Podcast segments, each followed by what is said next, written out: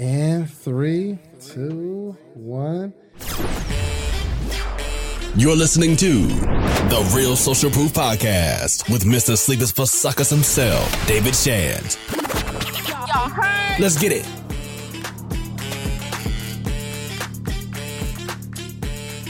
Welcome to another edition of the Social Proof Podcast, man, where we uh, interview people who have social proof. I mean, this isn't like motivation, like I, I'm, I'm on this platform because I'm a good speaker. You're on this platform because you've done something amazing. And uh, you can like really point to it and say, look, this is what I built. And we're going to talk about how Mr. Andre Norman got millions and millions and millions and millions and millions of dollars worth of contracts. What's good, Dre? How you feeling? feeling paid. I love it. I love it.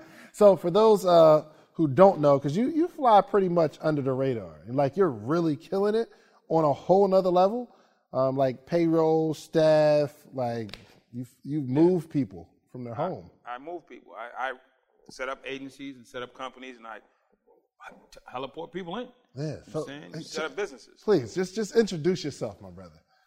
Andre Norman, Boston, Massachusetts. That's right. New England Patriot fan all day. You know what I'm saying? what do I tell people? We cheat and win, so leave it alone. That's the whole introduction to Andre Norman. Okay, I No, mad. real talk. Um, from Boston, uh, spent 14 years in the penitentiary. Thought I wanted to make money in the street. I made money in the street, and it didn't go well like 2.2 million other people. Right. Go to prison, and I took the same stuff I did in the street to prison. So I'm hustling in jail, robbing people in jail, selling drugs in jail. The same exact thing that got me to where I didn't want to be, I continue to do. Hmm. Then after- Explain. Dig dig deeper in that. What do you, explain that. so on the street, you gotta hustle. You gotta eat. I wanna look good. I wanna wear nice stuff. I wanna go places. So I gotta make money. I don't have an education. My parents aren't rich. Don't have a rich girlfriend. So I gotta make the money. And as a 16 year old black man in Boston, I have limited limited options based on my education and my, my skill set. So I go on the street and I rob people. That was what I came up with as a plan. That was a short term plan to a short term problem. So I'm robbing people and I'm making money. And for me, it's working because I'm making money. And I How do you can, target the people that you rob? you target drug dealers. I did because they had money. So you'd find a drug dealer in your neighborhood. No, no, no, never in my neighborhood. I go to the suburbs. Ah. See, if you rob black people in the hood, even if it's another hood, they're gonna spend every day they got finding you, and they're gonna try to figure out. Well, he's not from this part of town. He's. They'll figure it out. At some point, somehow, they're gonna figure it out. They're even gonna find out the stick-up kids in, the, in your in the different neighborhoods. They're gonna narrow it down. They're gonna end up with you some kind of way, and they're gonna catch you someplace because they live not far from you. They're gonna shoot you. So you go you go I out go of to the suburbs. No, go to the suburbs You go to you, you go to the suburbs and rob white people. and rob white people. intentional, not just be- intentionally rob white people in the suburbs because they don't have guns, they don't have pit bulls, they don't have safes, they don't have watchouts. And at the end of the day, when I get this money, they're not even gonna give me a hard time about it. It's like, please give them the money under the sink too. I'm like, thank you. but then when you finally leave and you drive back to the hood, imagine a white boy driving around the hood talking about, yo, I'm looking for a tall guy, kind of skinny, does stick ups. He gonna get robbed again. They just take the loss. Yo, so you're so it's not like I'm recklessly, oh I gotta eat, the next person closer to me. Like you're oh. thinking through the process of what is the best way to accomplish this goal. What is the best way? So I would go out to the suburbs and I just mingle in, be smooth. I meet Johnny, he's smoking weed in the park or sniffing coke in the park, and I find out who he sell, who's buying from. And you, at some point, there's a house someplace on the street with three 20 year old kids who should be in college or probably in college who got to connect someplace, and they got a house full of drugs sitting on the table and a bag full of money sitting in the corner. And they- they're watching TV, not thinking a thing. Ain't got a lock on the door, nothing. And I hmm. come knock on the door, I find out where the house is, and it's so they've never been robbed, so it's the last thing on their minds. Everybody's friendly. We're just the neighborhood drug dealers in the suburbs. Police ain't gonna mess with us. We just go. You really process all that information. Yeah, That's then crazy. you rob that person who's not built like that. It's not to hunt you down. And when you come in, they're so terrified. Oh my God, I'm being robbed. This guy has a real gun. they, you kick one of them in the head. I'd be like, this is my thing. Don't nobody move. You, I make them all lay down. Don't nobody move. We're good. Don't move. Now I kick somebody who wasn't moving. They're like, oh my God, he wasn't even moving. and he kicked. So everybody's, everybody's laying extra stiff now. And they were like, this, give, give them the stuff in the bedroom too. I mean, I swear to God, they give it all up. You run in a house full of, full, full of, full of Spanish people, full of black people, they dying for that because they they literally live for that. These suburban kids are doing it for fun. It's mm. not how they live. It's just something they do. Gotcha. All right, so for people that's watching at home, this isn't like the How to Rob tutorial. You know what I'm saying? Like, he did it before 50 Cent, How to Rob. 50 never robbed nobody. 50 got the name from another dude. There was a dude named 50 Cent in New York who literally robbed people. really? Oh yeah, he was this flat out sticker kid. Then he eventually got killed, and then 50 balled the name. Rick Ross never sold drugs in Florida. Hella rapper, never sold drugs. That was Rick Ross from California. Mm-hmm. The, I mean, Ricky, I mean, Freeway Ricky sold drugs. Rick Ross in, Cal- in Florida said, oh, "That's a cool name," and he balled it. Got sued and won, but he balled the name. Rick Ross from Florida, hella rapper, hella security. I mean, correction officer. I think it was the CEO or some probation officer. I don't know what his job was, but he transformed and said, "I'm going to take this persona." Because all music and entertainment is is persona. Right. I'm saying Puffy started as a dancer, now he's a mogul. Jermaine Dupri started as a dancer, now he's a mogul. So it's not like they started out like this rough and tumble guy. It is like it's it's entertainment. Right. You know what I'm saying? Mm. I don't believe all the characters of Dave Chappelle. I don't really believe Dave Chappelle was ever Anton. Right, right. right. So right. why am I believing Puffy was really a gangster? Right. Or 50 was really a murderer? I'm saying he hustled here and there, but he wasn't out there holding it down like that. He got his money, we all got our money, but entertainment is about persona. What I do is about reality. So I, I first came to Atlanta. I was in the mall with you, mm-hmm. and I, someone was introducing us, and I, dude was like, "Oh, you don't know Andre?" And they said, "Let me see your IG." I made my IG like years ago, mm-hmm. before I moved to Africa. Yes, I've lived in the motherland. And they looked at my IG. I had three pictures: mm-hmm. Elmo doll, uh, my car keys, and something else too. Because I just set it up, took three pictures, see if it worked, and never touched it again. They looked at my IG and said, "He's not popping." I said, "What does that mean?" They're like, "Yeah, he's not popping." They, and I might as well been a homeless dude. Right. All right. So before before we move up to there, because we're we're definitely gonna lead up to getting the bag and then like kind of doing this like whole social media thing. But at the time, I'm doing like I got like easily seven figures in contracts. Hmm. I'm on stages in front of multimillionaires every day. But these people in the mall mm-hmm. who probably took an Uber to get there told me I wasn't popping because I only had three pictures on my IG. right. I've lived in four countries, got houses in three of them. But I'm not popping because I ain't got pictures on my IG. You, you can't be real if you're not on social media. I found out. Yeah. Oh yeah. W- welcome to 2019. it's real like that. It's real so, like that. So um, so for robbing people, how did what was the thing that landed you in prison for 14 years? Because I'm sure you were like kind of. Armed home invasion. That's what they call it. In- In Massachusetts, it's called armed home invasion. I got a, I, I made a mistake and brought some people with me who weren't. They were drug dealers. So I to end up with drugs. I'd give them away, and people would sell them, and I just yo wholesale. I'm not a drug dealer. I don't believe in selling drugs. I'd come to you and be like, yo, here, just give me whatever. I'm gone. I want the cash. Mm-hmm. So long story short, I had some people with me that I shouldn't have had with me. They weren't built for this job. They mm-hmm. did other stuff. So they got in the house and they just went. They panicked. They did everything wrong. We got arrested. And I got sent to prison for armed home invasion, had multiples. And they gave me a 7 to 10, two 9 to 10s, two 10s, two 15 to 20s, and a five year sentence. Not for this one, I had a bunch of them. but you weren't caught on the other ones. Yes, I were. Oh, so you would get make you would bail. get caught. I make, see, Make bail, always have bail money. Stop teaching the kids. Okay, the best way to do it. Listen, if you go to the club, I don't care who you go with, have enough money to get in the taxi and get home. Or have enough sure. money on your Uber app to get home. Right. Or if you're a woman on a date, even if he's going to pay, have enough money in your bank the bill. account to pay for your own food. Okay. just in case it goes left. Right. So I always had enough money to get out. Hmm. That's the whole point of hustling is to keep moving, and there's going to be setbacks. And setbacks in criminality means jail. Right. So if you don't have enough money to get out of jail, then you're, you're really not a criminal. You're just stupid. So, so a, a, a bunch of them, and the, the one time that you get caught, this last time you get caught, I- they just kind of put it all together. Put, they just, it was no more bail. See, I used to make bail on cases, and I catch more cases. That's how the American system works. They just let you keep bailing out until they get enough of you. And they, I hit that last one, that was it. Hmm. And they just, everything just came together, added all up at the same time, and it was like, boom. So you had, give me the, so all, all of that, all, you had all of that, right? But you don't have to serve all of it. Does I it run concurrently? On that, it's most of it was run concurrent. One was run from and after. So I was supposed to do 11 years, eight months total. Then while I was inside, I picked up two attempted murder charges, and it took it up to another 10. Hmm. Because, like I said, when I went to prison at first, I didn't change my attitude. I kept the same attitude I had in the street. So you was robbing people outside, then you get you Now get robbing people inside. We First robbed- day, walk me through first day. You go through it. You know you got the you got 11 years. What's your mindset? Scared to death. Really? Oh, terrified. I thought you'd get in there and be like tough. like, What? ah, no, no, no. Don't nobody move. I'm Andre Norman.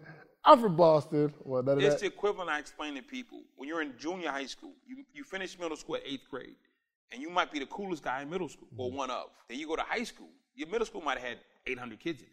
Now you go to high school with 2,000 kids in it. You're nobody. You're a freshman. You're nobody. You got people been here four years. They've been here. They know everybody, everything. You're nobody.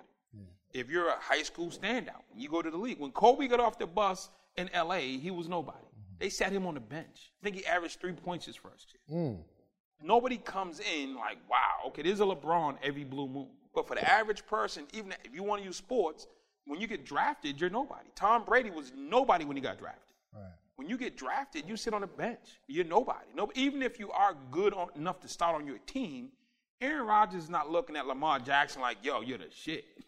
Give me the edited version. Oh, I'm sorry. Aaron Rodgers is not looking at Lamar Jackson like, yo, you're, you're, you're killing it. He respects his hustle, but your first year. You just got off the bus. I've been doing this for 12 years. So you're good, but can you stand this test, test of time? Right. So you walk in, you're shook. You, oh, I'm shook. I'm thinking every bad thing is going to happen to me I've ever heard of. Now, I was one of the toughest guys in county. I was one of the toughest guys in juvie, one of the toughest guys in my neighborhood. It means nothing. It means nothing. When you get off this, at the bus, at the penitentiary, you got like a thousand grown men. Some have been here 20, 30 years mm-hmm. in this building. I know nothing of, don't know where the gym is, don't know where the chow hall is, don't know where nothing is. I'm shook, full fledged. And in my mind, I'm going to try to make an example of somebody. So I'm going to I'm going to do what I do best, fight. I'm going to make an example of the first dude who pushes up on me to let the rest of the people know that at least I'm going to fight for mine. Mm-hmm. So that's important. That's super important. If they don't believe you're going to fight, you're going to lose everything. If you're not willing to fight, you're going to lose everything. So give me give me like that. So you walk through. What They- happens? We leave Newman. I'm in Newman for like three days. We're down in the hospital unit at Mass. They have this little unit. You just stay down for like two, three days. Then they bring you down to the to orientation block, the Newman block.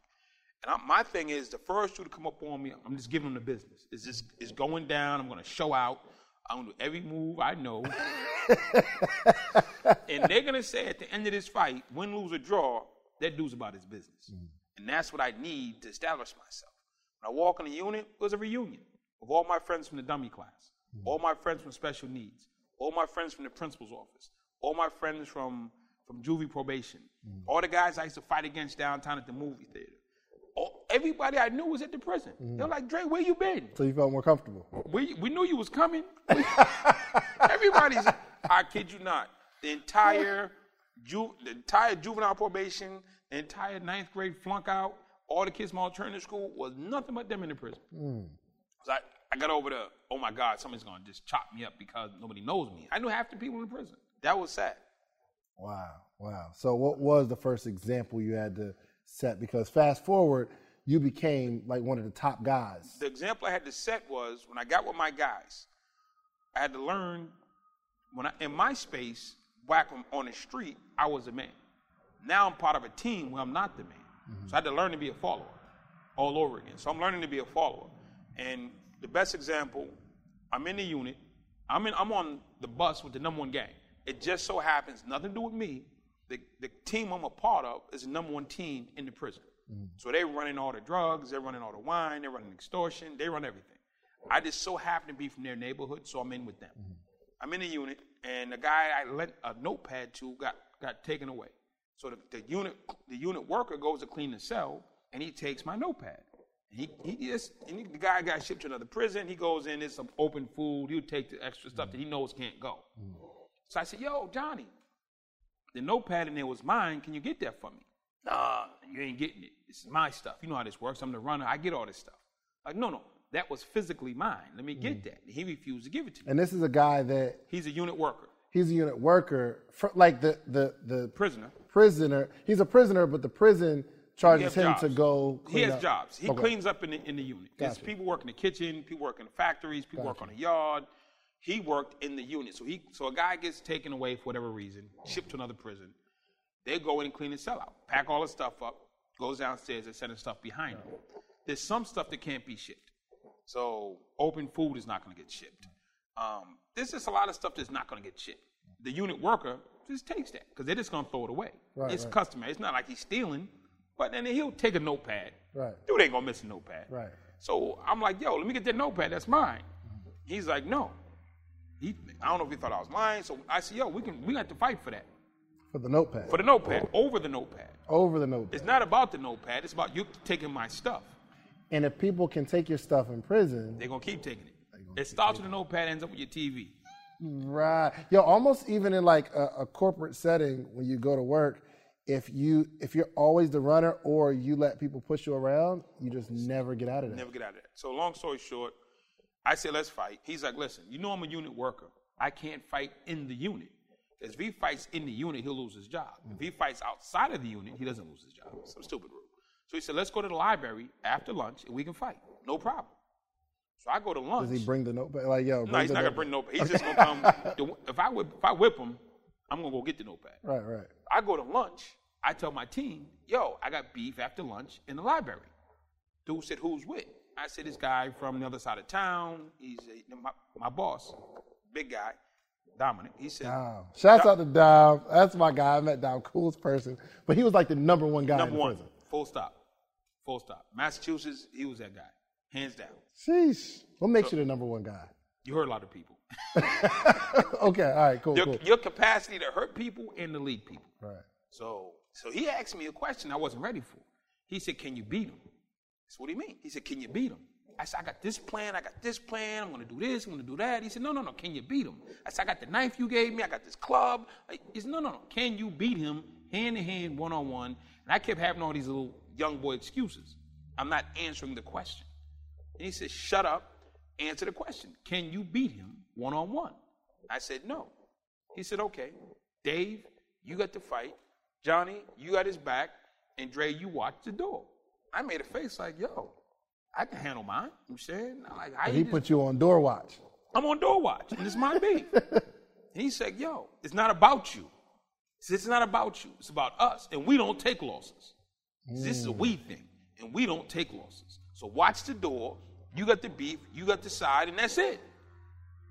And I had to swallow my pride, stand there and watch somebody fight for me. We won. Mm. What? He won.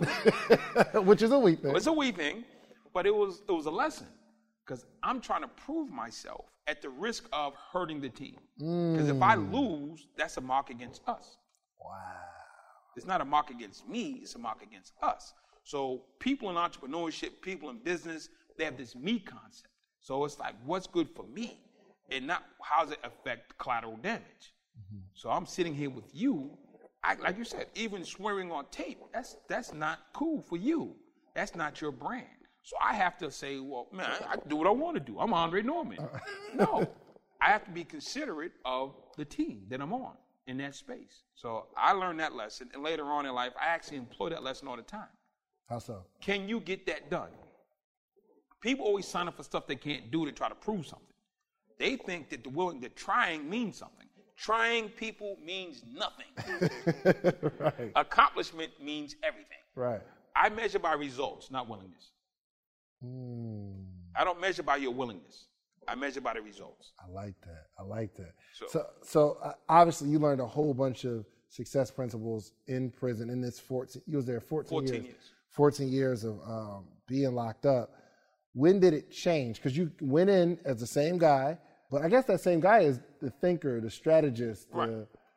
So, but but when did it turn? When do you say, "Yo, I got to get out of here and do something different"? I initially had that this is my tribe mentality. I thought that this is where I was supposed to be. These are the people I'm supposed to be around. And this is my, my fate. This is my calling in life. I'm actually good at this. Hmm. I'm really good at prison stuff. I'm good at being locked in a cell. I'm good at fighting in close quarters. I'm good at figuring out how to get around COs who have high school degrees. I'm saying, You got a high school diploma. I'm out smart in high school dropouts and shit. So nothing against them. The, to be a CO, you need GED and no criminal record. So it's not like I'm going against rocket scientists or the top businessmen. I got a guy who went to school, didn't get arrested, got a CEO job. You got a guy who dropped out of school, got a record, he's in jail. So it's not I'm not battling rocket scientists. So I'm battling people who are just as smart or just as dumb as me. Same space. And I finally came to a place of realizing that um This isn't it. I was the king of nowhere. And a lot of people watching this tape, they got their little business, got their little thing. You're the king of nothing. You know what I'm saying? I see so many people, my brand, my brand, my brand. Dude, you make $20 a week. You ain't make $5,000 a week. my brand. I got to be brand conscious. I'm like, I, I can't do this. I can't. I'm like, really? Dude, you're the No king results. of nothing. Produces nothing. Hmm. Bill Gates has a brand. For sure. Steve Jobs is dead. He got a brand. Right. You know what I'm saying? Puffy has a brand. Right. Most people that you run into, IG page with 20,000 followers is not a brand. Those are the facts. But in their mind, I've seen people struggle to get their social media up, the rest of this. I'm like, "But what is it doing for you? Mm-hmm. Your little girl, Katie, Katie Jenner, that's a brand. Yeah. She leveraged it better than her sisters. That's a brand. Mm. Half these rappers ain't even brands. They're just fads. Um, KRS-One had a song way back talking about when you're out of here. Mm-hmm. And he said, well, you ever thought about when it's over, boop, boop, and you're out of here? You know what I'm saying? Sofa, sofa, couch seat, you know what I'm saying? And Cadillac out of here. What happens after? How many broke rappers there are? Yeah. Oh, for sure. Broke NFL, NBA players there are? It was cool when you were in the moment. Where's AI right now? I love A- Allen Iverson. Where's he at right now? I don't know. Where's Dennis Rodman right now? I have no idea. I can go down a list. J.R. Rider right now. You know what I'm saying Harold Miner, three-time dunk championship. Okay, where he at right now? Dee Brown, Boston Celtics, dunk champion. Where he at right now? You know I'm saying a lot of these dudes were there, had a brand they thought, and they didn't. They didn't establish As, themselves. as time goes by, like there's always gonna be a new thing, and if you don't stay ahead of the curve, like you'll lose it. The But- act, just making money isn't the thing. There's two things. There's a guy named Keith Cunningham. He's out of Texas. He wrote a book called The Road Less Stupid. It's not about how much money you make, it's how much money can you keep. And as we've seen, most athletes and rappers don't keep it. So you live the life. Most drug dealers don't keep it. Most criminals don't keep it. And the act of make what it takes to make money is the opposite of what it takes to save money. So did you did you think like, all right, cool. One day I'm gonna be old. I'm not gonna want to fight, and like somebody else is gonna run this prison because I, I can't I can't keep this up forever. No. I got to a point of, it was like a, a Wizard of Oz moment. For anybody who's seen The Wizard of Oz, I made it to the end where I had a chance to be that number one guy, and I pulled the curtain back, and I see this guy just sitting there putting, hitting, swivel, hitting levers, doing nothing. I'm like, that's it? Oh, so you had a chance to be the number one guy. Chance to be the number one guy. And I had this epiphany moment, like this clarity, like this Wizard of Oz moment, when I saw it for what it was. It was all, I'm about to be the king of nowhere. Right. So you were chasing something. You realized this isn't even. Everybody in the street who said they're out there to make money, they're chasing nothing. That's short term. You already know you're going to jail. You already know you're going to jail. So I'd rather live good for two years or three years and crash out for 20. Hmm. You're going to crash out for 20 years So to live good for three. So what what was the step? You you have this moment, and obviously you're in your head. Were you still like keeping up that persona, and like you were trying to make slow changes? No, no. I went back to my cell. I sat down. I came up with a plan. The first thing I said is, I want to be free. I want to be free. So the It's- first thing you identify, like, okay, you never had this I moment never, I never, I never thought about being free. you never thought about Most drug dealers don't think about quitting. Most strippers don't think about quitting. Most criminals don't think about quitting. Most NBA rookies don't think about retiring. They're gonna get this check forever. How many years in were you when you had this moment? So you're in prison for six years. I never thought it about took going home. six years to say, "Yo, you know what? I don't want to be. I don't want to be here." Because you were, were you comfortable for the six years? You accepted the fate, or what? I, I felt I belonged there. Yeah. I fit in. So you can go places and fit in, and, and it's like I fit in. there. I, I understand this. Mm. You say it's just like cool. There's career college kids. There's people that never graduate college. They just keep going and getting another degree, another degree. They like being in college. It's comfortable. I know people literally 34 years old been in college since they were 21. They just keep getting more degrees and more degrees. They don't have to apply anything. You just sit. So when I decided I wanted to be free, First thing I did, because I'm a logical person, is I looked around at all the free people. Looked at the whites, looked at the blacks, looked at the Spanish, looked at the smart guys, looked at the chess players, looked at the Muslims, looked at the Christians, looked at the guys who worked in the kitchen, looked at the guys who worked in the gym, looked at the basketball players, looked at the everybody, every sub demographic you can think of. And not one of them went home and, came, and didn't do good. They all came back. So I said, hmm. free is a trick. Free is a trick. Free is a trick. Free doesn't work. So you're watching them leave. No, no. got three, I sat down in my cell and I just thought about the past six years I've been in prison. And I thought about every demographic, every gender, the homosexuals, the cool guys, the tough guys, the gang members, the super devout Christians, the fake Christians. I looked at every group you could think of. You know what I'm saying the snitches, everybody. Not one group went home and did good. They all came back. Hmm. And I'm saying, wait a minute, I just went through my mind. I could count them all up. They all came back. So that didn't that didn't like deter you. Okay, I, I feel like I belong here. Six years comes. Yo, you know what? I want to be free. And then you have the thought like, yo, Free doesn't work. free doesn't work. It doesn't work. So right now, people say, if I get a new website, I'll be popping. Your business is not the website. Right. If I just get this new jacket, I'll be popping. If I can get the right tennis shoes, I can go to the gym and I'll be popping. Keith Cunningham says, if I just get this new equipment in my house, I'll lose weight. Let me get a, let me get a NordicTrack. Mm. And I, that'll be the, no, you're not losing weight because you're eating bad. Right. You're not not losing weight because you don't have a NordicTrack in your house. Y- y- mm. Your business isn't doing good, not because you don't have a website. It's because you don't have a business. Right. You're trying to promote an idea. You're not trying to grow a concept or a business. There's a difference. So I looked around and said, everybody's trying to get free. What does it take to get free? Think about it. You're in prison, you got 10 years. What does it take to get free? You can sit on your bed for the next eight years and get free. Mm-hmm. You can actually do 100% of nothing and achieve freedom. So if you have to do nothing to get it, what is it worth?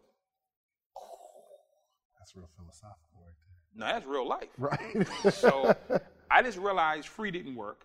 So I said, I need to be something else. So I came up with the term successful. Now, I did do successful people don't come here. If I can become successful, this is not where I end up. but at this point, you don't have any examples of success. Do you? But I just, no, but I under, understood. I had examples of free. now I said, I just said free, successful. Michael Jordan, rich people, for the most part, rich people. So successful people don't come here. Mm-hmm. Successful people get in trouble when they pay their way out. right. So I said, I want to be successful. And I said, well, where do successful people come from? College. So I said, I'm going to go to college. I'm going to be successful. And that's it. While you're in prison. That was just a goal. Right. That was the goal. That was a pathway to never coming back. Right. Not just from today forward, my mission is get to college, become successful, and keep moving. Gotcha. So just uh, paint a picture for me. Like yesterday, you're number three guy in the prison. You're a gangster. You're about to be the number one. Everybody respects you. People know not to mess with Dre, right? You're calling the shots. You have this epiphany moment, and you're like, I want to be something different. When you walk out of your cell with this new mindset, I went, I, What well, happens? I went to my guys. I rounded them all up. I said, listen, I figured it out. I figured out what to do. I said, I'm going home. I'm going to go to Harvard University, and I'm going to be successful. and they're looking at you. They looked at me. They wanted to laugh. right. But I had but a habit. I had, no, I had a habit of stabbing people. so people weren't into laughing at me. You don't laugh at Dre. Right. I- So I said it again. I said, I'm going home. I'm going to Harvard. I'm going to be successful. So I picked Harvard as my school. And then my homie pulled me to the side. He said, Yo, Dre, what's all this talking about? I said, I figured it out. He said, You can't go to Harvard. I said, Why? He said, You're black. You're a criminal.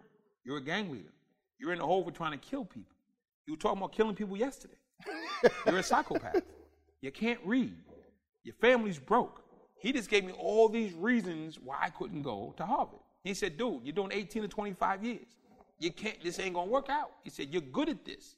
You're good at this. And hmm. what he was saying is, I can't go with you. Don't leave me.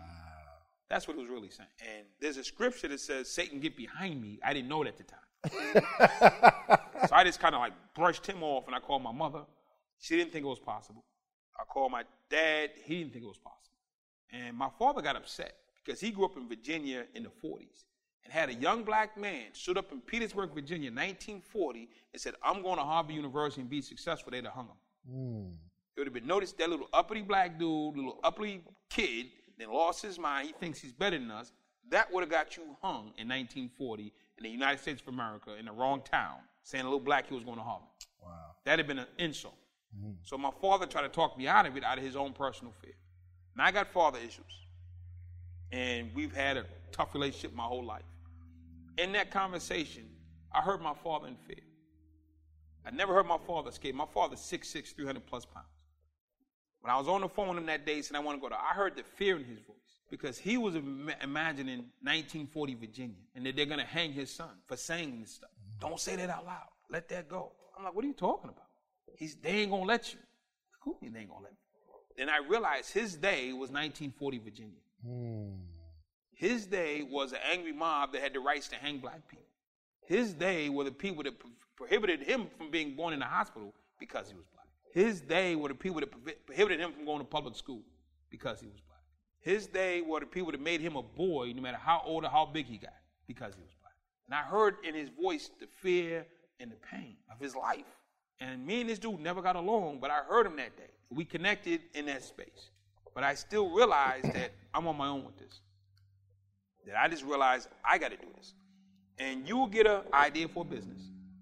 You'll get a concept for an, an, an initiative. You'll get all kinds of ideas. And the worst thing that you can do is run into people who don't believe what you believe hmm. and don't get it. God gave me a vision. Go be successful, go to Harvard. He didn't give it to Dave. He didn't give it to my dad. He didn't give it to my team. He gave it to me. But I'm trying to relay a message from God to people who don't believe. Right. And they're looking at it from a whole nother lens, right? So even like you could have looked at your dad like, oh, dad, what, you don't believe in me? But he's seen it from a different, his experiences say This is impossible. it's not possible. And the people that you're dealing with are going to look at you and say, This is impossible. I say to people, when you have something that's for you, it's for you to carry. It's not for us to carry, it's for you to carry. You can't carry me anyplace. I got to carry it. So I was being put in charge of this mission. The question is, am I going to deliver? But I went out to try to find support when all the support I needed was in me. That's the God will not give you anything that you can't carry. He gave me what I needed, but I still wanted additional support. Did you see Dolomite? You seen Dolomite, the movie? With Eddie Murphy? Yeah. I watched this. It was too too slow. It is slow, but if you get through it, bruh, yo, this dude had the determination out of this world, just like what you're saying. None of what he's talking about seems possible. None of it. And he started building his dream based off his own belief, period. Right. And here's the crazy thing his friends would say it wasn't possible, but once he started moving and saw his belief, they followed anyway. Yo, it was crazy. People were following his dream based off his own belief of the dream in spite of what they believe. But they're like, yo, this fool might mess around. Make it happen. I, I got a thing that I do, and I as, as I teach people. If there's three there's three levels. There's a zero percent chance. There's a fifty percent chance. And there's a hundred percent chance. If I told you if you got one coin, mm-hmm. and if you put it down on one of these three, there's a zero percent chance the prize hundred thousand. There's a fifty percent chance prize fifty thousand. There's a hundred percent chance prize ten thousand. If you got one chip, you put it over here, you're 100% chance you're going to win. Put it here, 50% chance you're going to win. You put it here, there's a 0% chance you're going to win. I always ask, I, I draw the map, I say, here's your one coin, where do you place it? 90% of people put it on 100% chance. Mm-hmm. They're always like, yo, I win 100%. I, I, I'm guaranteed to win. yep. What do you have to do to win that 100%? Nothing. Nothing. They say, but I said, why didn't you do the 50 or the 100 or the zero? Man, I might lose, and there's no way I'm going to win. And I say to you, what is the likelihood of this guy that we're talking about sitting in prison, gang member, criminal, psychopath, making it to Harvard? Zero percent. Mm-hmm. But I did it. What is the chance or the odds of that same guy making it to the White House? Zero. But I did it. What is the chance of that same guy being accepted and joining a multi-million dollar CEO network in the country, in the world? I did it. What is the odds of that guy being office manager for the number one mastermind group in the world, Genius Network? Zero. But I did it. So zero percent is a trick. It works. Hmm. Nothing exists before it existed. What were the odds of 1975 somebody telling you you have a phone that you can text somebody in China with instantaneously? Mm-hmm. You just said zero percent. Steve Jobs didn't believe. Steve Jobs didn't believe it. What were the odds of a self-driving car 20 years ago? Zero. Elon Musk didn't believe. Mm. So, what's, so what, what was the activity? Because we still got eight more years of this story. It, it- the short story is, in the eight years, I went back to school, taught myself how to read While you were in. while in prison, Yep. in segregation. I was in solitary. Went back to school, went to counseling, went to therapy. I had mental health issues, y'all, just for the record. So I just went and got every for the next eight years of my life. I taught myself the law, reversed some cases on appeal. For the next eight years, I worked 20 hours a day. 20 hours a day every Mm. One day. day made it like it changed the course for the next eight. One day, one idea. You remember the day you, you met your wife? Yeah, Changed the rest of your life, didn't it? done. You get it. Wow, rest of your life has changed, isn't it? absolutely, Remember the day you met her? absolutely. Where are you now? Oh, and in marital bliss, boo. So people are like, how did you do that? The same way anything else happens. You met your, you met her one day, you're like, wow, and it hit you one day. You might have saw her a couple times. One day, mm. like, I want her. I need to be with her. She needs to be. You had that thought in your mind that you went about everything you had to do, taking her to dinner, buying her flowers, make sure you get the right amount of cologne on, mm. presenting yourself in the right way, praying more, whatever you needed to do, you did. And now that you're married, you have to do twice as much. Oh, for sure, for sure. But when you had that concept of I want to marry this woman, you went in a nonstop 24 hour thinking mode. Yeah. Did people treat you differently with this new Dre? Did they like try you more or Did your friends treat you differently when you decided you wanted one woman in your life and nobody else? Absolutely. Exactly. They're like, wait, come on, Dad, let's go to the club. Yo, let's go over here. You're like, nah, I'm focused. I, I used to have free time to do stuff like that. Now that 20 hours or 10 hours a week that I've been wasting on nothingness, I'm putting towards this woman because there's, there's a benefit in the future in that. There's no future in this. For sure. But your friends still go do stuff that's not going to produce anything. And you're not mad at them for still doing it. You just don't do it with them anymore. Right, right. So when I changed my life, people weren't upset at me. They actually saw that the, there was more space for them. Mm-hmm. So I gave away the drug dealing, I gave away all the extra stuff, and I focused on me. Mm. I didn't get, hey, yeah, y'all can have all this. They're like, what? He's crazy. He's gonna let us have all the drug profits. He's gonna let us have all the extortion profits. He doesn't want this anymore. Done went crazy. That was the word. Hmm. Word in prison was Drake. The crazy Dre went crazy. Psychopathic Dre has gone crazy wow. because he no longer wants to participate in illegal money gaining stuff. Right. So you've been changing over the next eight years. This podcast is sponsored by DonaldTheVoice.com. For all your audio and video needs, I'm here for you. Sound good, look good, be good. The official editor and producer of the Social Proof Podcast, Donald the Voice. And, and now, back to the show. Walk me through the first. I'm talking about like the day you wake up that morning, and like this is your day to be released. Walk I, I. I got my parole in April mm-hmm. of 1999, and the Department of Corrections refused to release me. They told the parole board we will not release this man. Because in what? Oh yeah, and, and we we fast forward past a lot of stuff. Because you were only supposed to be in for 11, 11. but I you did, something in the- 14. in, I, the, I caught in the first six years to make Yeah. it, or like in during your transitional. years. During the first six years, I caught two attempted murder cases. But when I finally made parole, I, I maxed out my first sentence at 10. Then I did almost four in the next one. But when I got to the parole, I made parole. When I made parole, the Department of Corrections never thought it was possible. There When you say no- make parole, what do you mean exactly? You go before a hearings board, and there's like three people, and they decide should you be let out early. Mm-hmm.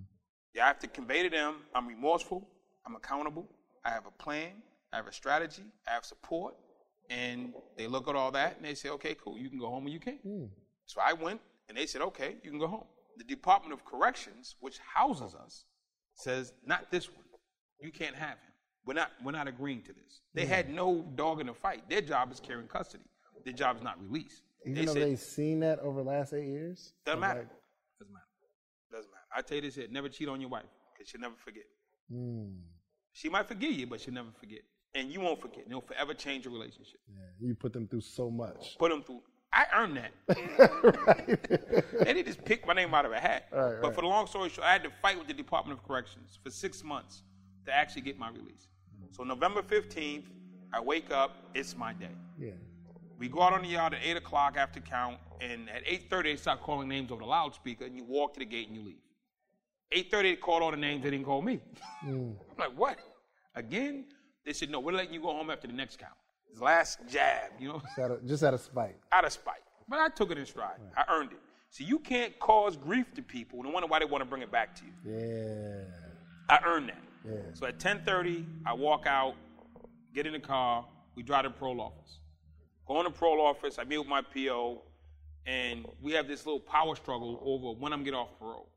And I All right, let's do some quick math. The less your business spends on operations, on multiple systems, on delivering your product or service, the more margin you have and the more money you can keep. But with higher expenses on materials, employees, distribution, and borrowing, everything costs more. So to reduce costs and headache, smart businesses are graduating to NetSuite by Oracle.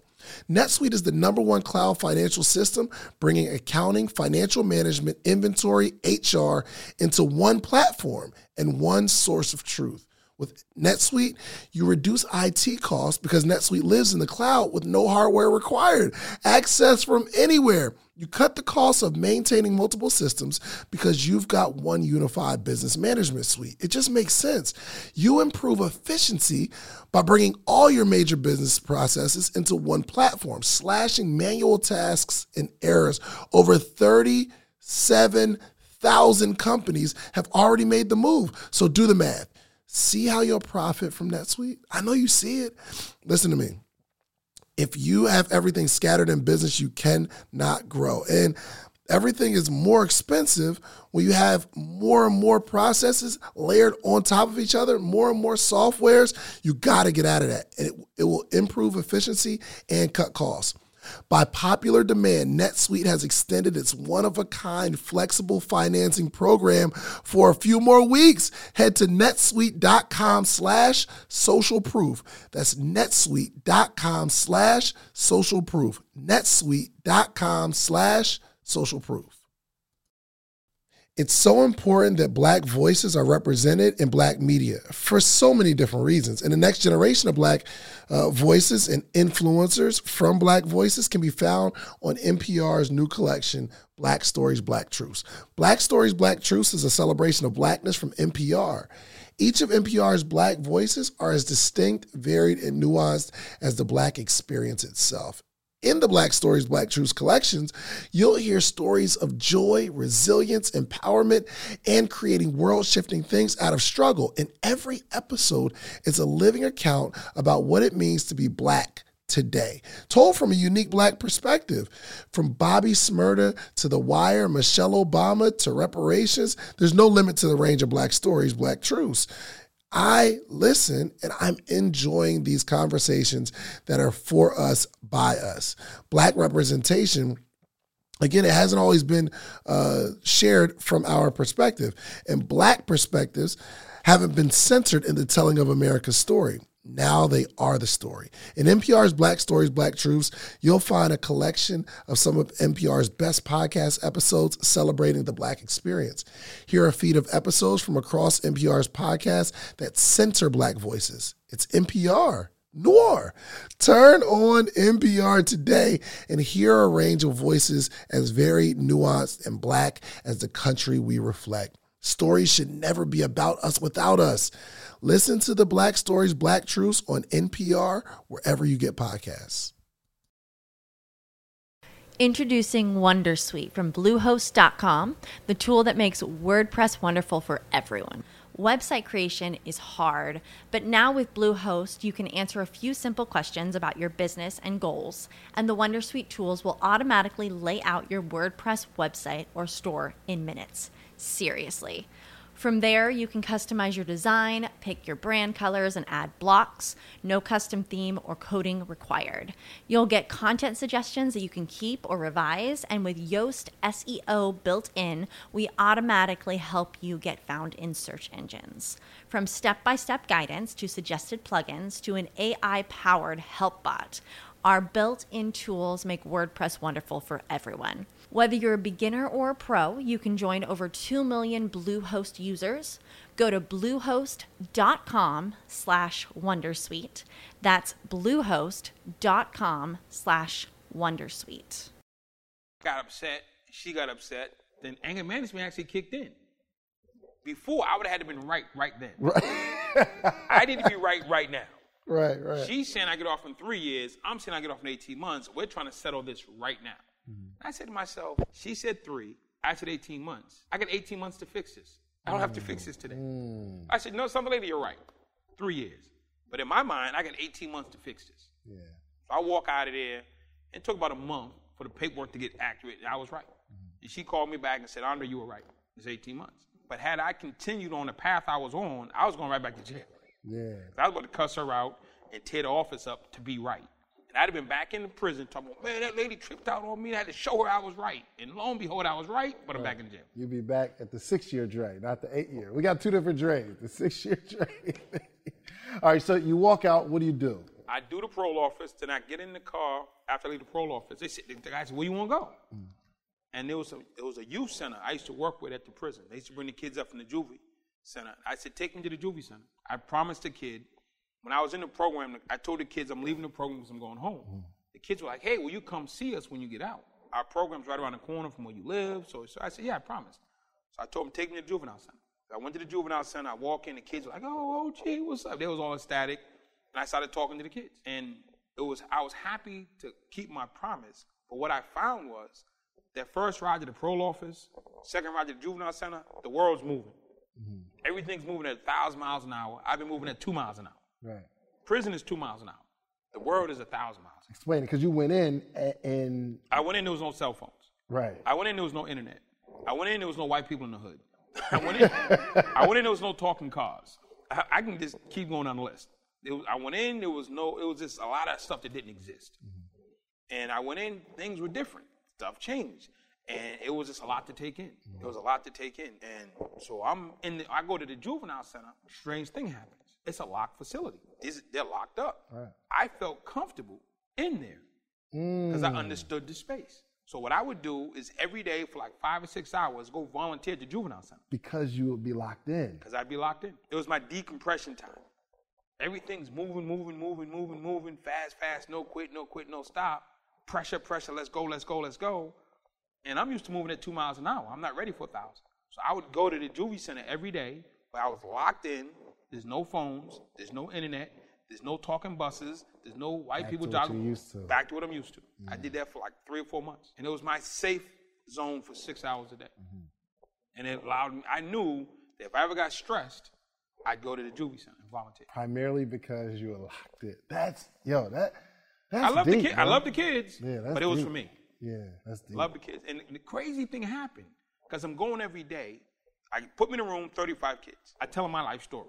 Grew up in the hood, went to prison, was a gangster, turned my mm. life around, went to school, got out. Now I'm out here. I'm trying to do better. Clap, yo. I come back on Tuesday, same 35 kids. Mm. Now what do I tell them? I come up with something else.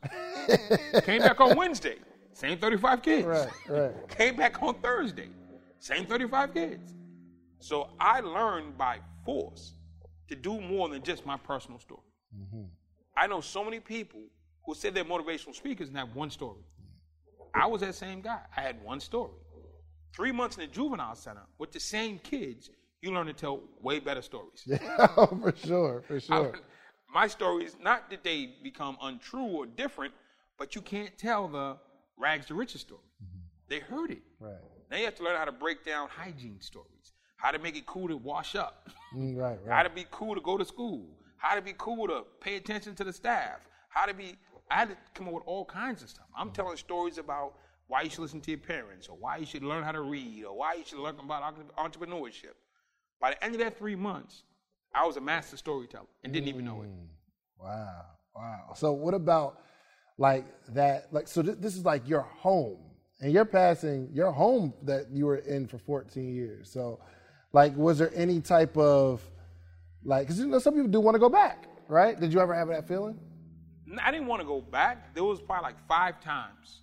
It was probably 10 or 11 o'clock at night, been home for a couple months, and you get homesick mm. or you just feel uneasy. I would get in my car, unbeknownst to most people, most prisons about an hour from where you live. Mm. I drove out to the prison. I sit up on the highway where I could see over the wall into the prison. I would sit there maybe an hour or two and just look at the prison. Mm. All my friends were in there. Everything I knew was in there. All my memories were in there. And I would just sit up on the prison in my car, looking over from the highway, looking over the wall into the prison. And I would just sit there. Some prisons are on a. This happened to be a a, a, a highway was just sitting in a way where you could see over the wall.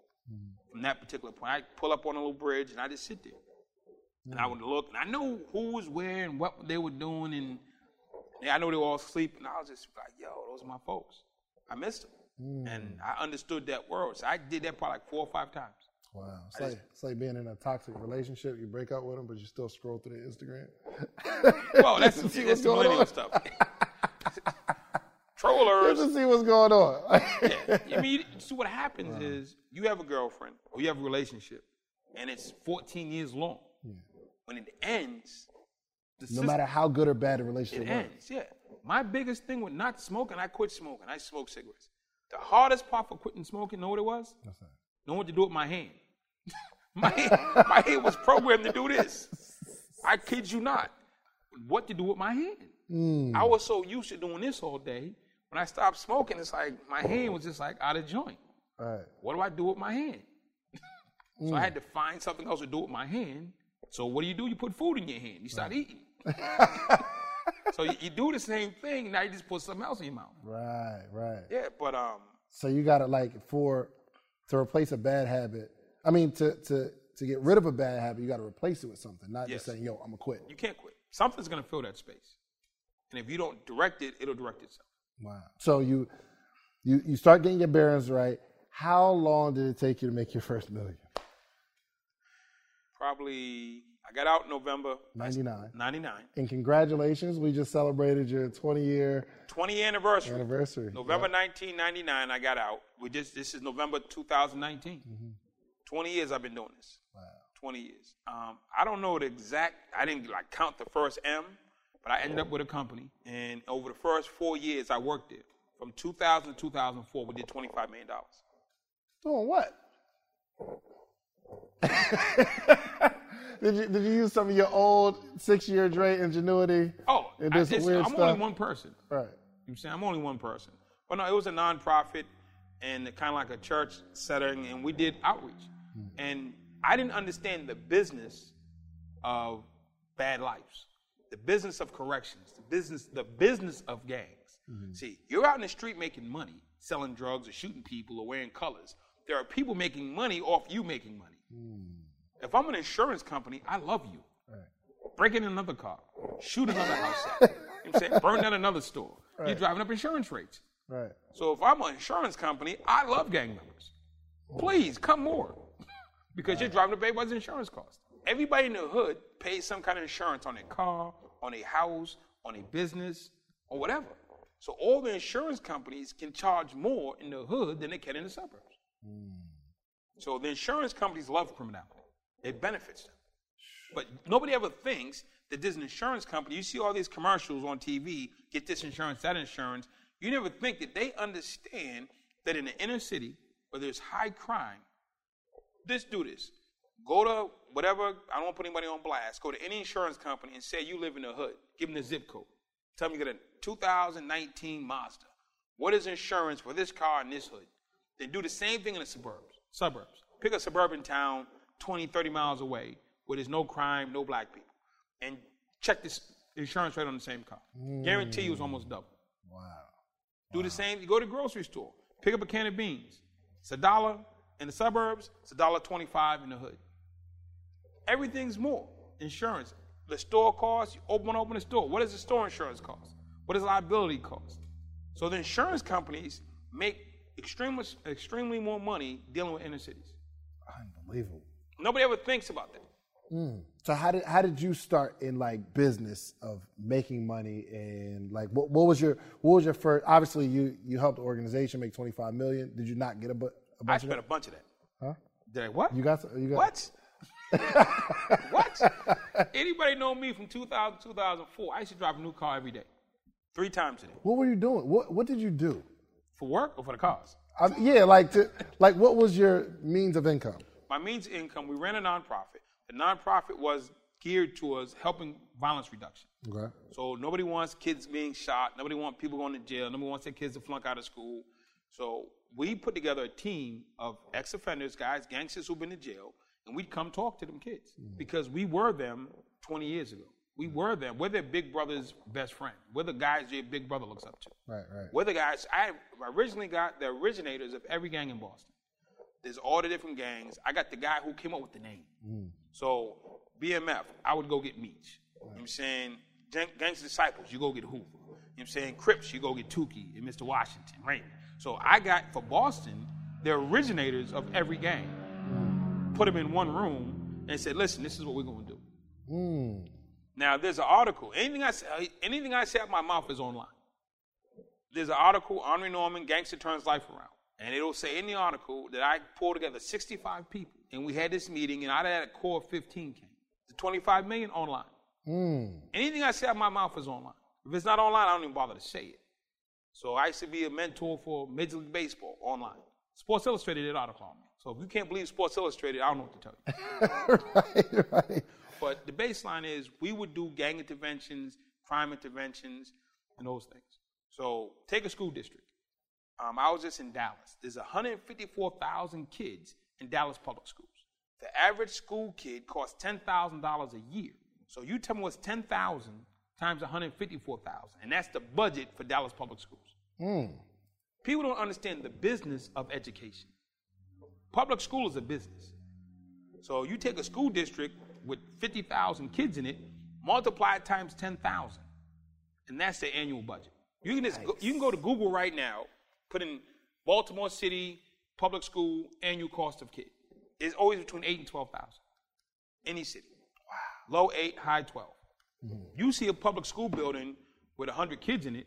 I see a I see a building with 100 times 10,000. Right. Mm. That's what I, that's what I'm seeing. So Right. now you have this hundred kids in your building. If 20 percent are dropping out, what's 20 times 10,000? A lot. That's a lot of money. Whole, oh. a whole lot of bread. So when I go speak to the principal, those are the conversations. People look at this is classic. I remember when I was a kid, my sisters went on a school college tour. It was like the black the black college tour. They took all the high school kids, put them on a bus. They drive them down to Virginia, show them all the HBCUs, and everybody's doing bakeries and soup sales and let's raise money and send our black kids to school. right. I watched that for years. I didn't qualify because I dropped out. but for years, it was always a big thing. That was like the first time you ever got really got to leave the hood mm. was the black college tour. Right. So everybody knew about it. I see it drastically different. All this selling selling chicken plates to get me to go to college. If you go to a college right now, the average cost of a college is forty thousand dollars. So if you sign up, that school's gonna make forty thousand dollars. Times four is one hundred sixty thousand dollars for you to go to that school. Right. So if I can bring you 10 kids at $160,000, that's $1.6 million over four years. I just brought you for bringing you 10 kids. Why the hell am I sell- oh, excuse me. Why am I selling chicken plates to help you make $1.6 million?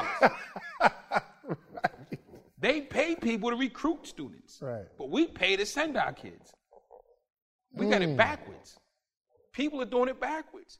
I go to a college and I say, what is it worth to you for me to bring you 20 students? What is the dollar figure that you will make if I deliver you 20 students?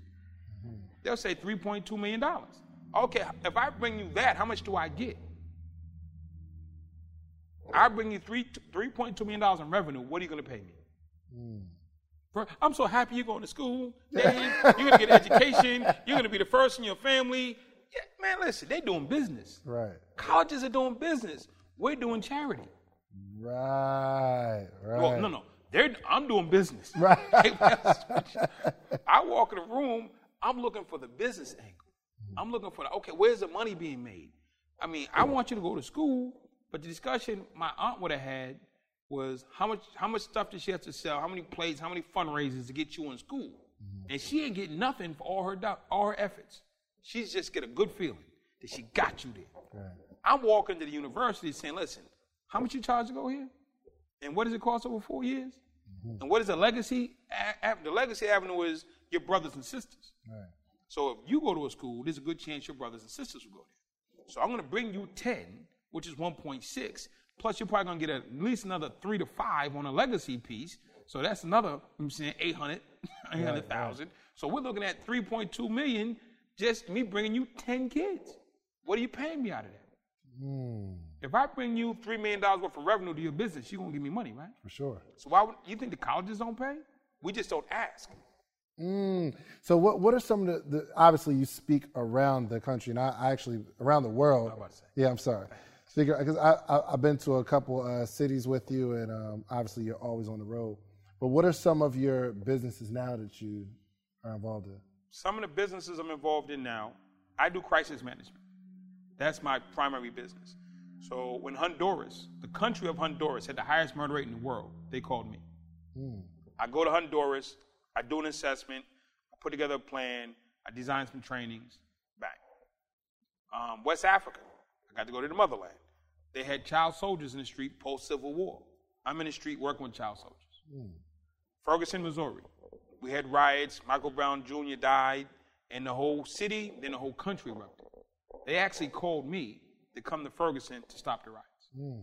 So my team did that. And last year, there was a situation in South Carolina in the prison system. There was a riot and seven men died. Whole system out of control. South Carolina leads the nation in inmate deaths. They called me.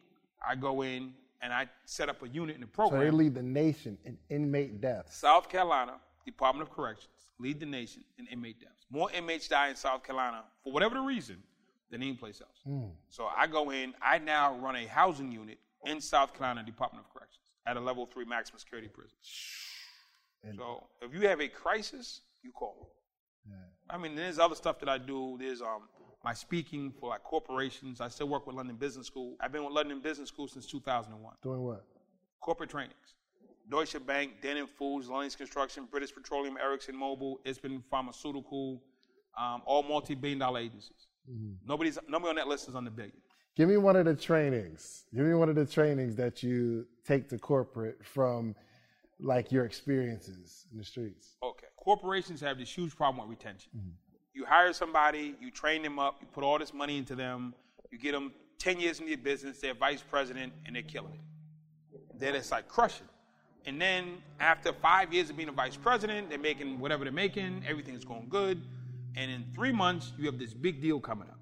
And it's you and your competitor going for the big deals at $10 million contract. And your number one person, your vice president, quits your company and he goes down the street and works for your competitor. what do you do? you just you know you lost that contract. Right. You lost your best employee, and you're about to lose the next biggest contract coming up because this guy went down the street. Now, if you're the guy down the street, and you know Johnny's up there killing it, and you're about to go for this ten million dollar contract, they're like, man, you call Johnny up and say, listen, I tell you what, I'll pay you one and a half times what they're paying you. I give you a better parking spot, better benefits, and I make you a senior vice president if you come work for us. Right. Extra hundred grand, better parking spot, better vacation. See y'all later. He goes down the street. Let's go. Happens every day. Happens every day. Hmm. So, in the way we would explain it, is LeBron James was in Cleveland. The Cleveland Cavaliers are worth 150 million dollars at the time, or whatever the number was. He leaves. I'm taking my talents to Miami. Remember that. Right. The day he said that, the moment he said that, the franchise dropped $50 million in the cost. The day he said, the instant he said, I'm going to Miami, the value of that team dropped $50 million. Right. And at the same token, the value of the team he went to, Miami, went up 50 million. Yep. So if you were a t-shirt salesman like you used to be, and you stood in front of the Cleveland Stadium, you would sell out every day mm-hmm. because it, the arena's packed, everybody's there. Now nobody's there. Right. You're out of business. Right. If you were a hotel next to Cleveland Stadium, you were sold out every game. Now you're empty. Mm-hmm. Whatever you're in, your restaurant, your taxi, your Uber, whatever you were, as long as LeBron James was in that building, that meant thousands of people coming to that building, which meant business for you. Right. When LeBron James moved, all commerce dropped. Franchise dropped 50 million, and all the surrounding businesses dried up because there was no people. Now let's take it to Miami. The home, the empty, the empty hotel, full. The homeless dude with the sign, paid. the homeless dude with the sign, paid. Everybody paid because the bodies are there now. Right. It's that simple. So it's the same thing in corporate. If you can get this guy to switch from this team to this team, you go up, they go down. Right. Where'd you learn that concept? Learn that con. That's just basic business. Mm. What I learned, my end wasn't that. Right. That's just anybody can tell you that. My end is how do I keep LeBron in Cleveland? If I went to Dan Gilbert and said, "Listen, you're about to lose fifty million dollars off rip tomorrow, mm. because that man's gonna go on TV and say that he's going to Miami. It's a done deal. I can convince him to stay. What will you pay me? Mm. So, like, did you learn that? Did, did you learn how to get them to stay like from the streets? Because obviously, you had like you were in command. Right. So my thing is, I go to Dan Gilbert. You're Dan Gilbert. Mm. You know tomorrow you're losing 50 million for starters. Right. For starters. Right.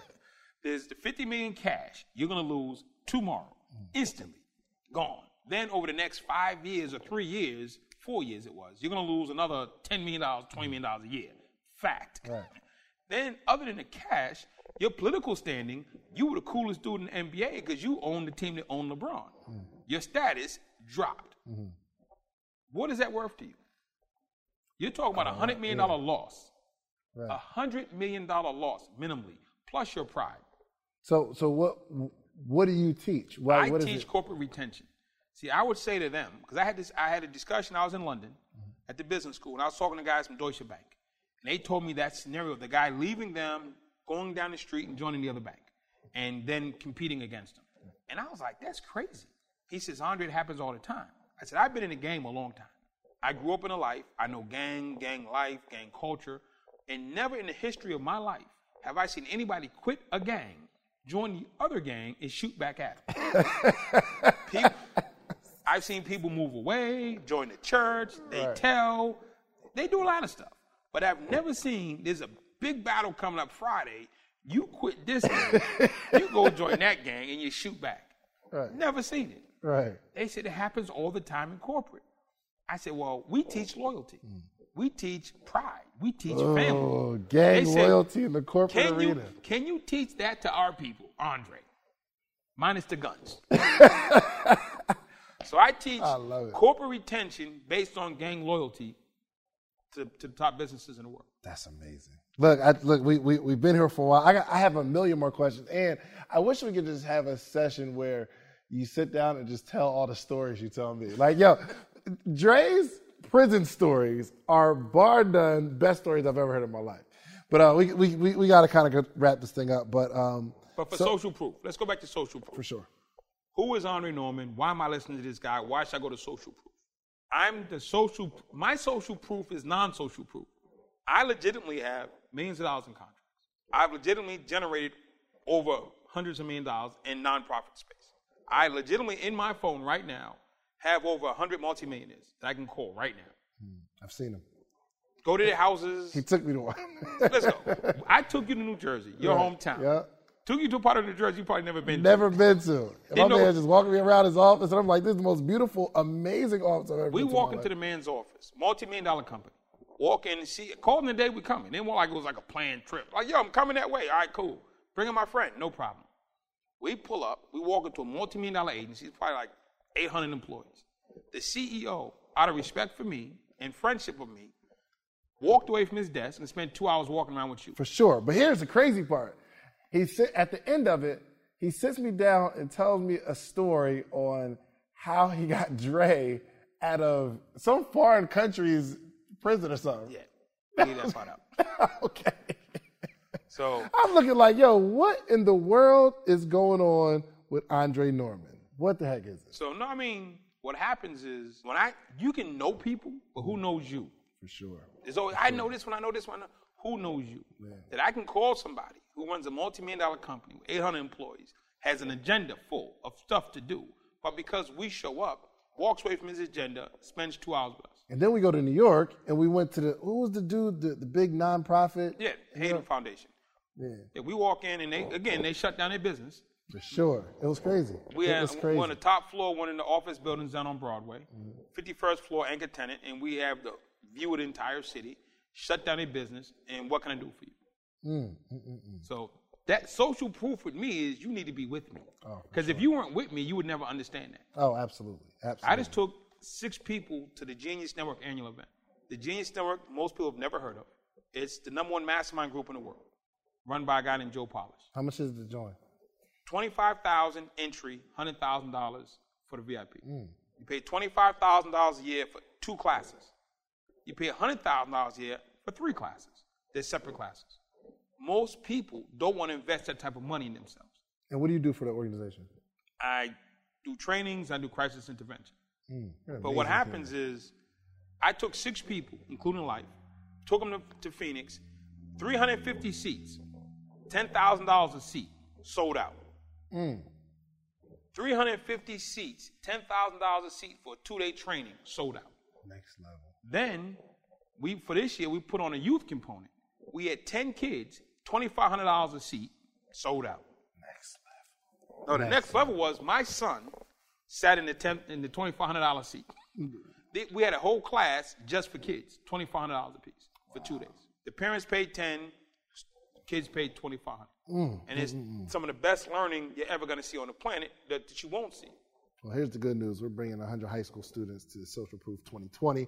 So, uh, I mean, it's not $2,500 a seat. It's actually going to be free for them. But, um, all right. So, Social as, Proof. as- yeah, Social Proof If- 2020. if- why should you come to Social Proof? Yeah. If you're sitting at home, you're trying to figure out how do I grow my business? How do I make it make sense? What's the differential between free and success? How do I take my understanding of gang culture, gang retention, corporate retention? How do you line that up? How do you get to still wear hoodies and Tims, but be on deck where a guy will shut down a multi-million dollar company because you walk in the door? And how can you get him to turn his company over? The guy don't even know. I didn't walk with you that whole time. We walked in. I said, Dave, yeah, where did you go? I like, I, I'm walking, like, he's telling me about the, the, the Zen room he got and why he has uh, uh, treadmills facing the window for his employees with a call. I'm like, yo, what in the world? you're like, where's Dre? Yeah, and I was like, I, it didn't dawn on me for a while. It's like, yo, until you pulled up, like We passed each other a back. couple times. what you doing? What happens is people will introduce you to people to show off. Mm-hmm. I introduced people to people to make connections. I needed you or wanted you to connect to him, not you to connect me to connect to him. So I put you together and I walk away. Whatever you discuss, whatever you hash out, whatever comes out of that is between you two. There's no leverages, there's no strings. Gave you the number. You have his direct number. Feel free to call. You know I'm saying? That's it. I don't make relationships and make connections that connect back to me mm. because that's manipulation. Now I'm trying to mani- manipulate you into something because I control. For you to get at him, you got to go through me. That's manipulation. That's not real friendship. That's not real helpfulness. That's manipulation 100%. I connect people for the sake of connecting people. And if I don't like you or trust you, I'm not going to connect you. Period. But if I like and trust you and we're good, then I want you to come up. And your idea shouldn't have to be mine. I shouldn't have to agree with it. Hey, if it's a solid, I trust you, go talk to the man. I love it. I love it. So yes, you will see uh, Andre Norman speaking at Social But I, Proof. but I tell you, you have to tell them the truth. You have to.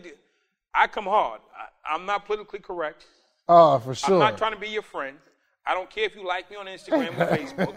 I'm going to tell you raw truth. yeah, if you want somebody to rub your back and like feed you tea with honey in it, that's not Dre. If you want the raw truth, I'm going to give it to you. Yeah, he was on one of my coaching calls one day, and after it was like, yo, like it it, it, it was it was like a a strong disrespectful a little bit, and he's not disrespecting anybody personally. They felt disrespectful because he was he, because he was coming with the heat. But what happened over the next couple of days was amazing because after they got over their feelings of how they felt about what you said, it was like, okay, now it's time to start taking accountability. Yeah. You get results. I measure things by results, not willingness. Mm-hmm. So I'm not. Did he make me feel good? Did he tell me I'm doing a great job? Did he he he see the part of my project that I'm really proud of? Keep that moving. You know I'm saying? Keep that moving. Well, Look, Dre, I got I got to make. I like to end every podcast with uh, predictions. I like to make predictions so that um, I'm going to ask you where do you see yourself in the next five to ten years. But I'm only asking because it's on camera, and we'll be able to look back at this tape five to ten years from now and say, "Wow, Dre said he was going to do it, and actually did it. That's crazy." So, give me your predictions next five to ten years for Andre Norman. Okay. Business. Okay. Personal. Period, period. Personal. Five to ten years from now, I will be the prison czar for the United States of America. The what? The prison czar. I'm making it up. It doesn't exist. like the iPhone didn't exist. If I just said it. iPhone in '75, you'd be like, "What?" I love it. If I just said Tesla in 2000, you said, "What?" Right. I listen. I there's a zero percent chance of it happening, which means I'm the only one in that line. I love it. There's nobody else trying to get this. Right. There's nobody. The prison The whole czar. the whole time I was in prison, I was trying to go to Harvard. There was no competition. Right. no one's gonna steal that book. Nobody was trying to steal that book. I was in that road by myself. Right. So right now we have 2.2 million people in prison and like another 10 million people on supervised release, and it's not working. I want the whoever the president of the United States is at the time to appoint me the person in charge of fixing the American prison system. So I use the mm. term prison. We had drug czar, uh, this czar, that czar, health czar. I'm going to be appointed by the United States president to be the person to fix the American prison system because we have too many people that look like us and not like us who are in jail Right. being tortured into being better people. Mm. And you can't torture people into being better people. Um, we need to pay our debt, but at the same time, we have to be reformed. We have to be treated like humans and given an opportunity to be productive. There's a lot of talented people. I'm not the only talented person to come out of prison. There's tons of brothers and sisters, men and women who are in there who just need someone who understands it from their perspective, from their lens, as you say. So I will be appointed in the next five years to take over and fix the American prison system. That's my personal.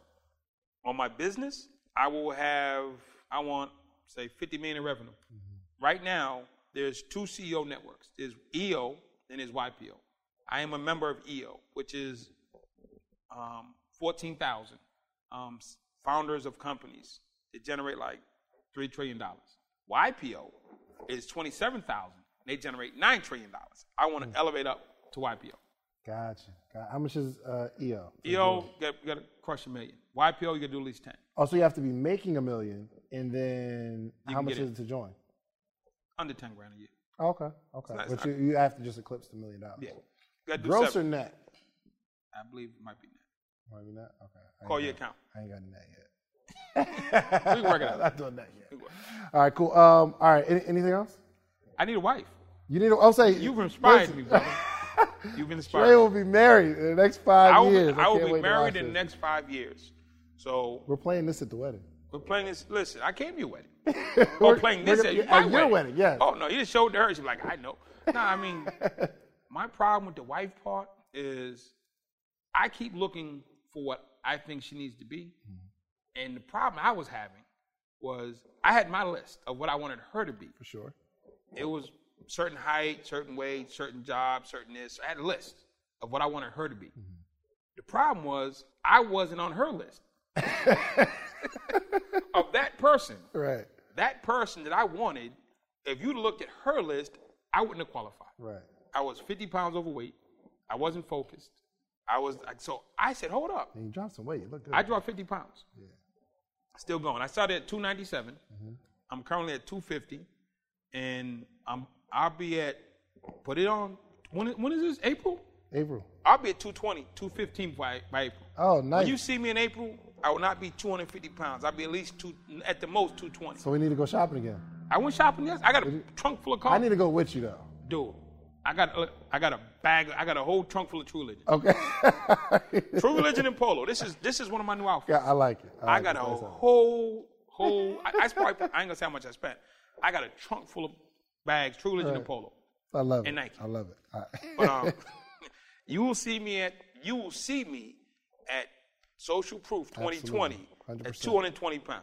There it is. max. There it is. Because I need to instead of me having a list for her and want her to overlook my faults, but I'm not gonna overlook her faults. Mm-hmm. Right. I'm saying, so I got this thing on my list, Mm. and oh, she can't have this, or she can't have that, or she can't be this. But I'm 50 pounds. I'm damn near 300 pounds. Yeah. I'm this. I'm this. I'm that. So I said, let me get myself to match her list. Mm, I love it. So love it. 220 pounds, in shape, um, eating healthy, living healthy, going to sleep on time, having a schedule because I'm all over the place. So I, I need to say when she says, "Hey, this is what I need," I want I want to be her to check everything off on her list that, that I can match that. I love it. I love it. Stop being one sided. Good stuff. All right, so look, man, we got we got about three minutes. Um, I want you to kind of uh, first off, I'm gonna do the, the outro, but I need you to end with a story. So get a good story going, preferably a prison story that has uh, nothing to do with rape. This, you know what I'm saying? Kind of get a whole bunch of rape stories, uh, but give me a prison story if if that has to. I got you know. one. You got a story um, with a principal at the end. So listen, man, I'm glad y'all uh, tuned in, man. Uh, we are bringing you literally the dopest people in the world. Not even the dopest people that I know, just like the dopest people in the world who are killing it on a whole nother level. Um, make sure you're following Andre Norman. How did, how did he get in touch with you? Uh, my IG's popping. Hey, we lit. nah, it ain't popping like that. I don't care about this. Uh, if you want uh, my website is my name, AndreNorman.com. My Instagram is my name at Andre Norman. Mm-hmm. My Facebook is my name, Andre Norman. My LinkedIn is my name, Andre Norman. So if you go to my website, all the links are there. Got it. Got it. Okay. All right, give me a story, man. And uh, Closing he gonna take us out of here. 14 years I was in prison. And for 14 years, I thought I was winning. Um, selling drugs, doing my thing. And my mother came to see me one time. And I was in solitary confinement because I just stabbed a couple, couple people. And I'm in the hole. My mother came to see me. And she said, Boy, how do you get in jail in jail? I said, Mom, I'm, try- I'm working hard. This ain't easy. And she looked at me. And I just got 10 years added to my sentence. I'm locked in a cage. I'm in shackles 24 hours a day. And she's looking at me like, and I think I'm winning. I really think I'm winning. You couldn't tell. My mother looked at me, she cried, and she left. Mm. She walked away crying. I'm thinking that she's weak. She don't get it. She don't get it. I think I'm winning. I'm locked in a basement. I'm in shackles, and my mother had to sign a piece of paper to see me. And I think I'm winning. Then finally, when I woke up, got my life together, and I came home. Um, but my mother, when I was in there, my mother go to work, and her friends would get to talking because women talk about their kids. Hey, hey, Cheryl, what happened to your little boy Andre? Oh, he in solitary time, still stabbing some people. Fast forward, she at church. My mom go to church. After church, at the little hall, they drinking a little coffee, having the cakes. Hey, they talk about this one getting married, this one going here. Cheryl, where little Andre? Oh, he just got a status raise in his gang. He's number three now. He's killing it. Long story short, for 14 years, my mother couldn't say my name with pride. For 14 names, it was an embarrassment to say my name. She loved me, but she was extremely disappointed. And you ask my mother where I'm at now. Oh, he's in Atlanta with Dave. He's trying to put together, help put together a platform to help people leverage up. Where was he yesterday? He was doing an intervention for some people whose daughter was having a hard time. Where was he last week? Oh, he was down in Microsoft doing a. He works for Microsoft. I work for Microsoft. I do platform speaking for them. And where was he last week? Oh, he was at Genius Network, the number one mastermind group in the world. Where's he going to be next week? Oh, he's at Harvard. He's doing another seminar. Where was he two weeks ago? He's going to Amsterdam. My mother will never be embarrassed to say my name again. Hmm. So for all the gangster talk, all the I lived it, did it, been there, done that, embarrassing my mother for 14 years was worse. She didn't deserve it. And for the rest of her days, she'll would just say her son is doing something respectful, something honest, and something admirable. And that's that's the key. And if I worked at Home Depot, I didn't have this life, traveling around the world and all the rest of that, it wouldn't matter. All she wants to know before she leaves this planet is if my son gonna be okay. Mm-hmm. And if I'm in the street hustling, dipping and dodging, I'm not married and settled down, I'm not handling my responsibility, I'm not organized, my mother's gonna have a horrible death. Mm. So I'm gonna ensure that my mother, when her day comes, she's gonna look at her son and said, he's okay. And for all the gangsterism, the crazy talk you get from people to fly, spinning on poles or run around with guns or ra- in a Range Rover, my mother don't care what I drive. She just cares I have a job, I'm taking care of my son, I'm taking care of my responsibility, mm. I'm healthy. That's what matters. So for the rest of my days, whatever my job is, it's gonna be done to honor her. love it. I love it. Man, I appreciate you, man. Make sure y'all follow my boy Andre Norman and make sure you're April, April 2nd and 3rd, Real Social Proof. Social Conference. Proof. We're gonna have over 2,000 people in the building. We got 55,000 square feet. Square feet. The network is going to be uh, unmatched. I promise you, you're going to meet the people that you only follow on Instagram. All right, I'll see y'all later. All right, my brother. Peace. Yo, this is your boy, Donald the Voice. The, the Voice. And that's right, if you're listening, then you know a little bit of my swag, my production. I'm a voiceover artist, podcast producer, and also a little bit of a creative. And I want to offer you a special offer for this podcast listenership. That's right, head on over to donaldthevoice.com. And if you need any kind of commercials, promos, or advertisements, that then I'll be sure to hook you up. With prices starting as low as $50 for a fully produced commercial, I'm willing to give you the best value that you can get anywhere. So once again, head on over to donaldthevoice.com and I look forward to talking to you.